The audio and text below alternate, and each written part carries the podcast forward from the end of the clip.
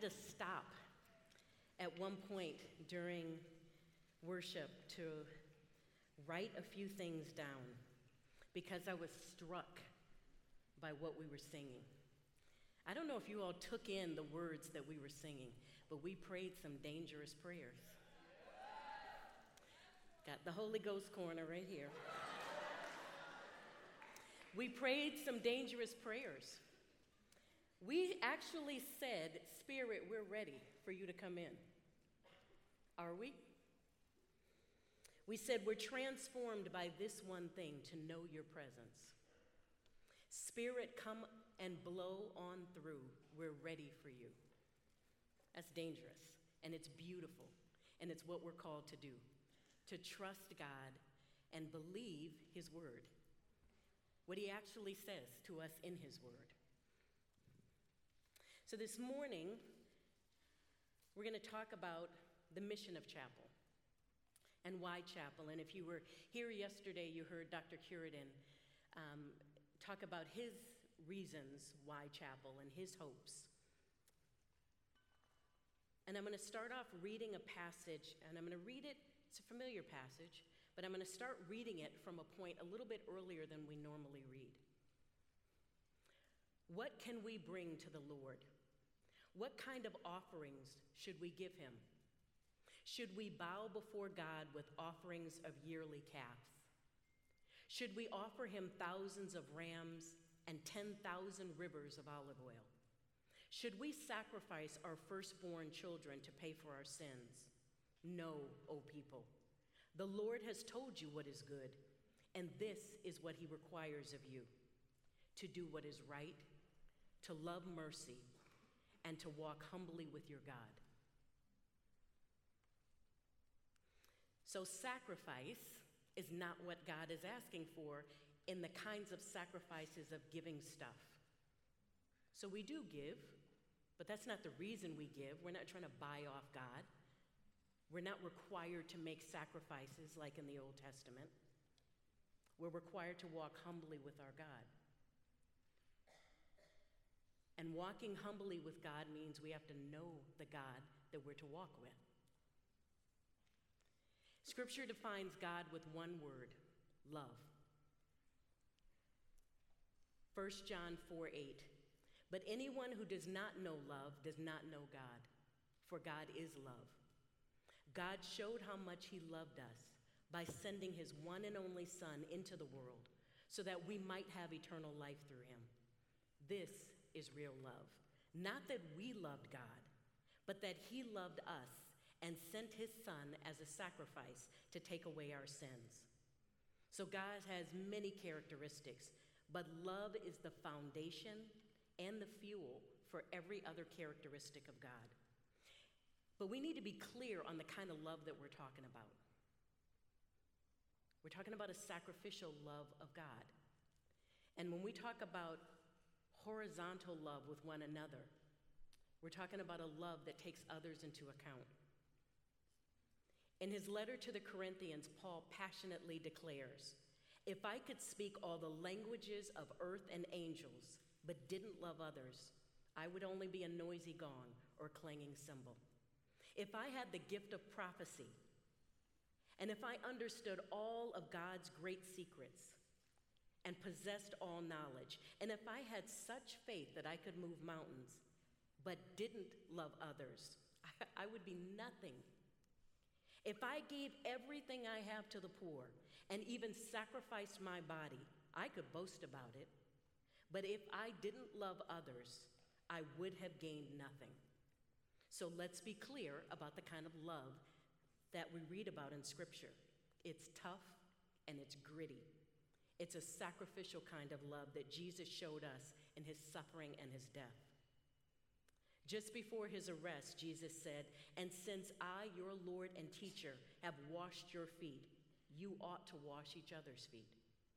I have given you an example to follow. Do as I have done to you. Few verses later, on that night, when he's about to give up himself to be arrested, Jesus said, So now I am giving you a new commandment love each other. Just as I have loved you, you should love each other. Your love for one another will prove to the world that you are my disciples. I'm going to read that part again. Your love for one another will prove to the world that you are my disciples. Just that simple. Our love for one another will prove to the world that we're the disciples of Christ.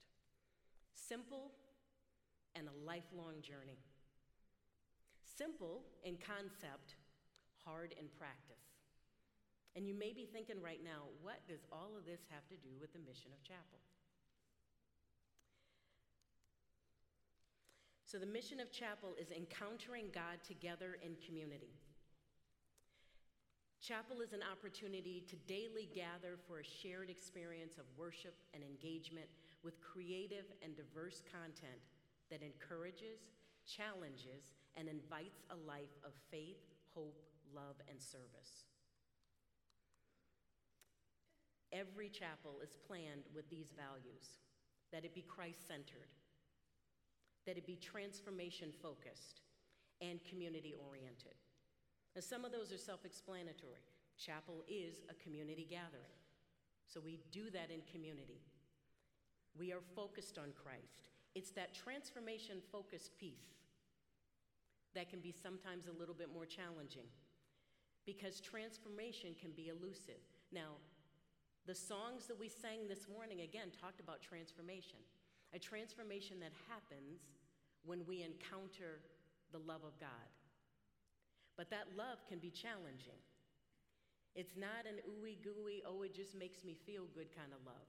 Sometimes Jesus gets in our face and he gets in our business because our business is his business. Amen? We surrender our lives, they are not our own. So our business is God's business. And sometimes we're going to bump into each other in chapel. Sometimes there's going to be content that you're not going to like. Sometimes there's content I don't like, that I don't agree with. But the point is not for us to be comfortable. We are not promised a comfortable life in God. If comfort is what we're looking for, we are in the wrong we're in the wrong community. We're in the wrong community of faith. Comfort is not promised. In fact, here's a promise of God In this world, you will have tribulation, but take heart because I've overcome the world. But we will have tribulation.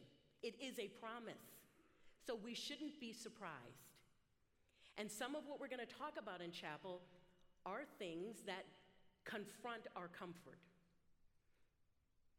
It can be very easy to be closed off in this community, in the bubble. But that's not the world that you'll stay in. You're in this community for a time,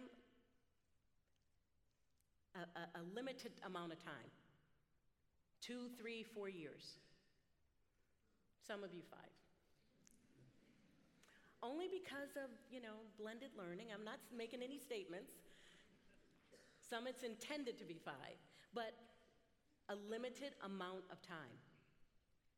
So this is to be an incubator. This is not, in some ways, real life. This is where we get to do life together and practice. But the whole point is to go out. That's the whole point. Even if we stay here and we work, the point of my work is to prepare you to go out where you will be uncomfortable, where no matter whether you dislike politics or dislike talking about current events, you're going to be confronted with them every day. So we might as well get used to talking about them now. So that as you go out, you know how to be salt and light. And I don't want to insult anybody because some of you are already out in the world being salt and light. And some of you are struggling through it. How do I do it? Every year, I hear from alums who say, I didn't feel prepared. I wish I had engaged more with topics so that when I went out and I'm working in a corporate environment, people aren't asking the questions that I'm, I'm trying to answer. People aren't just waiting for us to come out and evangelize. We read it in that passage. People will know that God sent us and that we're God's disciples by the way we love. So, in workplaces, which most of you are not going into church ministry, some of you are, your pulpit will be in your cubicle. Your pulpit will be in your classroom as a teacher, or in a hospital or a clinic as a nurse. That is your pulpit. So, how do you learn to talk about and be with other people and share your faith where sometimes you're actually going to be prohibited from doing that overtly. So, how do you show it through your life? Well, we can't get into all those details today, but that is the mission of chapel. So, we talk at Northwestern about the integration of faith and learning. And there's different kinds of learning. In your academics classes, it's an intellectual learning primarily. In student life, we educate more through experience. It's an experiential learning. Both kinds of learning are important. But we take it a step further in student life and in chapel the integration of faith, learning, and living. We will have failed you if you go out from these doors and you don't know how to live out your faith with intentionality and missionally. That is the goal. So, chapel is not church. There's some elements of chapel that are going to feel like church, and we are the church gathered together, but this gathering is not church. We're interdenominational. We're not practicing sacraments. Just imagine a church body where a quarter to a third leave every year and another third come in. There would be constant upheaval. So we're not a church. Some of you like a certain kind of chapel, and you'll tell me chapel should be like this. And then a few minutes later, somebody will come along, or later that day, and say, chapel should be like this, and it's the exact opposite. I'll hear from some of you because I do, I want feedback. I want feedback. And you give me feedback. And sometimes I'll hear, Nina, that was the best chapel ever. Guaranteed that same day, that was the worst. We should never do that again. That should never happen in chapel. You're a complicated group. And on any given day, some of you are going to be really happy. And on other days, some of you are going to be disappointed. And that's life together in community. Because it's not all about us, any individual. It's not all about me. It's not all about any one of you as individuals. It's us together in community, learning and growing. One of the things I was struck with in, a, in the song, I love that song, Break Every Chain. And it hit me this morning as I was singing it I think of big chains often when I'm singing that song. I think of strongholds. But one of the chains that has to be broken is boredom, over familiarity, a been there, done that. And that can happen related to chapel. Ah, chapel again. That's the way some of you feel. And I get it. Your lives are full. So much of what you will receive in chapel and you experience in chapel has to do with what you bring to chapel. It's what dictates how much you get out of life, out of any experience, is what you bring to it. Attitude matters. If I have an attitude about, of complacency about something, I'm not going to get much out of it. That's just the way it is. So recognize that. And on any given day, you may show up in chapel and you're not feeling it. Don't blame chapel. You're not, you're not in it. You're not coming attentive. Could be the case. Or it could be that you disagree with something that's being said. So here's what I would recommend when you disagree, because sometimes I disagree with something that's being said. Our very surface level question or response can be, I don't like it. I don't like what that person just said. Or I don't agree with that person just said. So here's the invitation go a level deeper. If you stay with, I don't like it, okay, that may be true, but why? Ask yourself why. And keep going deeper. I don't like it because I don't have that viewpoint. Okay. Do people you know have that viewpoint? Do people you engage with have that viewpoint? Is that viewpoint something that I should be more open to at least looking at, even to know how to discuss it? Keep going deeper. Don't settle with the I don't like it. I have to challenge myself on that because it's really easy in the world that we live in now to have a quick like or dislike. We're faced with it all day. You're on social media like, dislike, love. Those are our choices, right? Constantly, we're confronted with do I like it, dislike it, do I love it? What's my response? Am I mad? Am I sad? So we've learned to be very surface level. Go deeper. Challenge yourself to go deeper so that we don't just dismiss. Because if I stay with, I don't like it, or I disagree with that, if I stay with that, I will not grow. So when we talk about transformation, we are always being formed. We're either being transformed more and more into the image of Christ, or we're deforming away from the image of God. There is no standing still. So be aware of that. And again, some days you're gonna, your minds are gonna be occupied. I would recommend pray through it. If you feel that, wow, I I need to study. I have an assignment due and I didn't finish it. There is no shame in getting up and walking out of chapel. If you need to do that, you should do that. There's no shame in that. To say, I am so distracted right now that I potentially, because I have my laptop open, am being a distraction to somebody else. So it's okay to leave. It really is. That's why you have built in chapel skips. You don't have to be here every day, but just be aware that not only the attitude that you bring impacts you, in community impacts the people around us.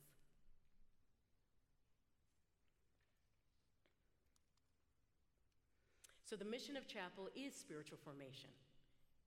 And we'll talk a little bit more about the area that I oversee which is spiritual formation and leadership. We'll talk about that in a few minutes, but much more tomorrow.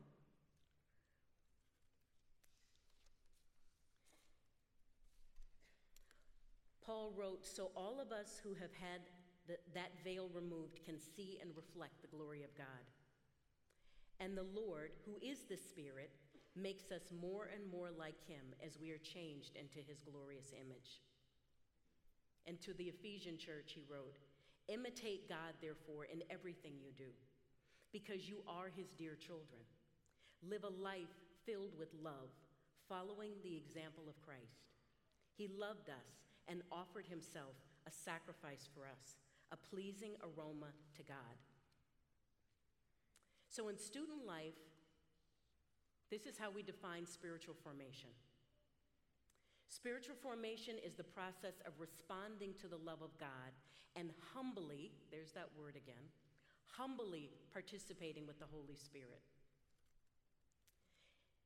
As we're being transformed more and more into the image of Christ, spiritual formation reveals God's glory, it enriches our lives, and empowers us to express love within the world. And so, chapel's mission is spiritual transformation. And we talk about it a lot. And that is the only reason that I'm here. I have no other agenda. I'm old. I've had a lot of different jobs and careers. You're supposed to laugh when I said I'm old. You were supposed to disagree. No, Nina, you're not old. I am old. I've had a lot of careers. I chose this role. I accepted this role, I should say, intentionally. I didn't choose it. I turned it down the first time because I love the position that I was in here at Northwestern. I've been here going into my 18th year. But this role, where I get to be with you, it's not an easy role.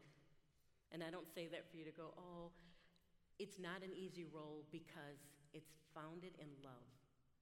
I. There are easier jobs, jobs where I can make more money. I'm here because I love you and because I care about you, because I care about your lives now and moving forward. I care about your generation being prepared to go into a world that is really complicated and desperately needs you. A world that doesn't know that it needs you, but it does. A world that needs real followers of Christ. people who will lay down their lives, who will pray and sing the dangerous prayers that you prayed and sang. When it's not easy, when everything in you wants to take the easier path. That's why I'm here, because I want to be in this unique part of your story, this journey before you launch. I want to be part of that the team that I get to work with every day, and I'm going to ask them to come up, they want to be part of that journey. Most of this team that's about to come up on this stage, they work part time. Some of them have other jobs that they arrange around this one. And trust me, they're not getting paid a lot. And why do they do it? For the same reasons, because they love you. And part of you, you may be going, How do you, you don't even know us. We know some of you, but we can all relate to this time of life, this journey that you're in. Some of us, sooner than later. I'm a little bit more distant, but a couple of people up here, recent grads. But we're here because we care. And so we want your feedback. I'm going to introduce them really quickly, and then tomorrow, please come back because we're going to have a conversation about what we do eh, specifically and other aspects of spiritual formation. So, this summer, I spent part of my time restructuring the area of spiritual formation, and it's now spiritual formation and leadership. And again, we'll go into more of that tomorrow. Part of it is because I now oversee the leadership development program. But it's also to look at what, what, what is a fuller view of spiritual formation.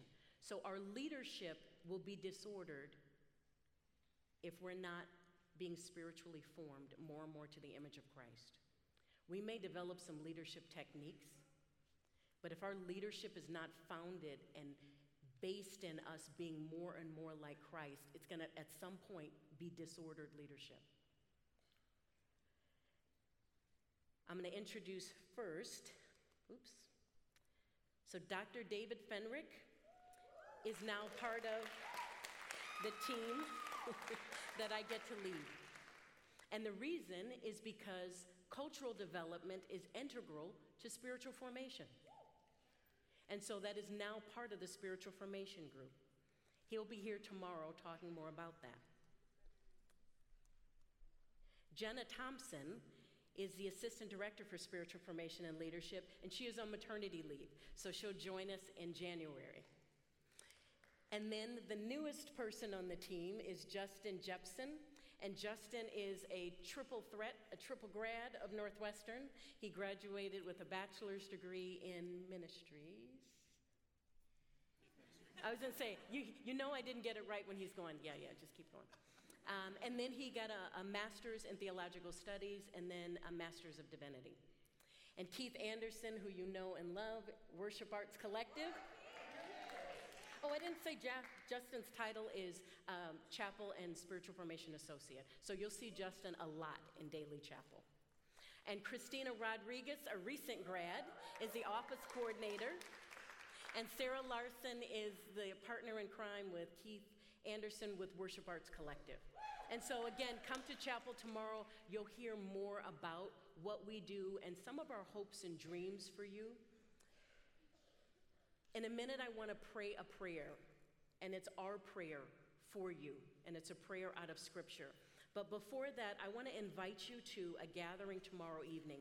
Some of you may have heard that yesterday there was a, a, a, a decision made that is going to affect a lot of people in our country and you may or may not agree with that decision um, around um, DACA, uh, deferred action for children, um, and it's a work permit.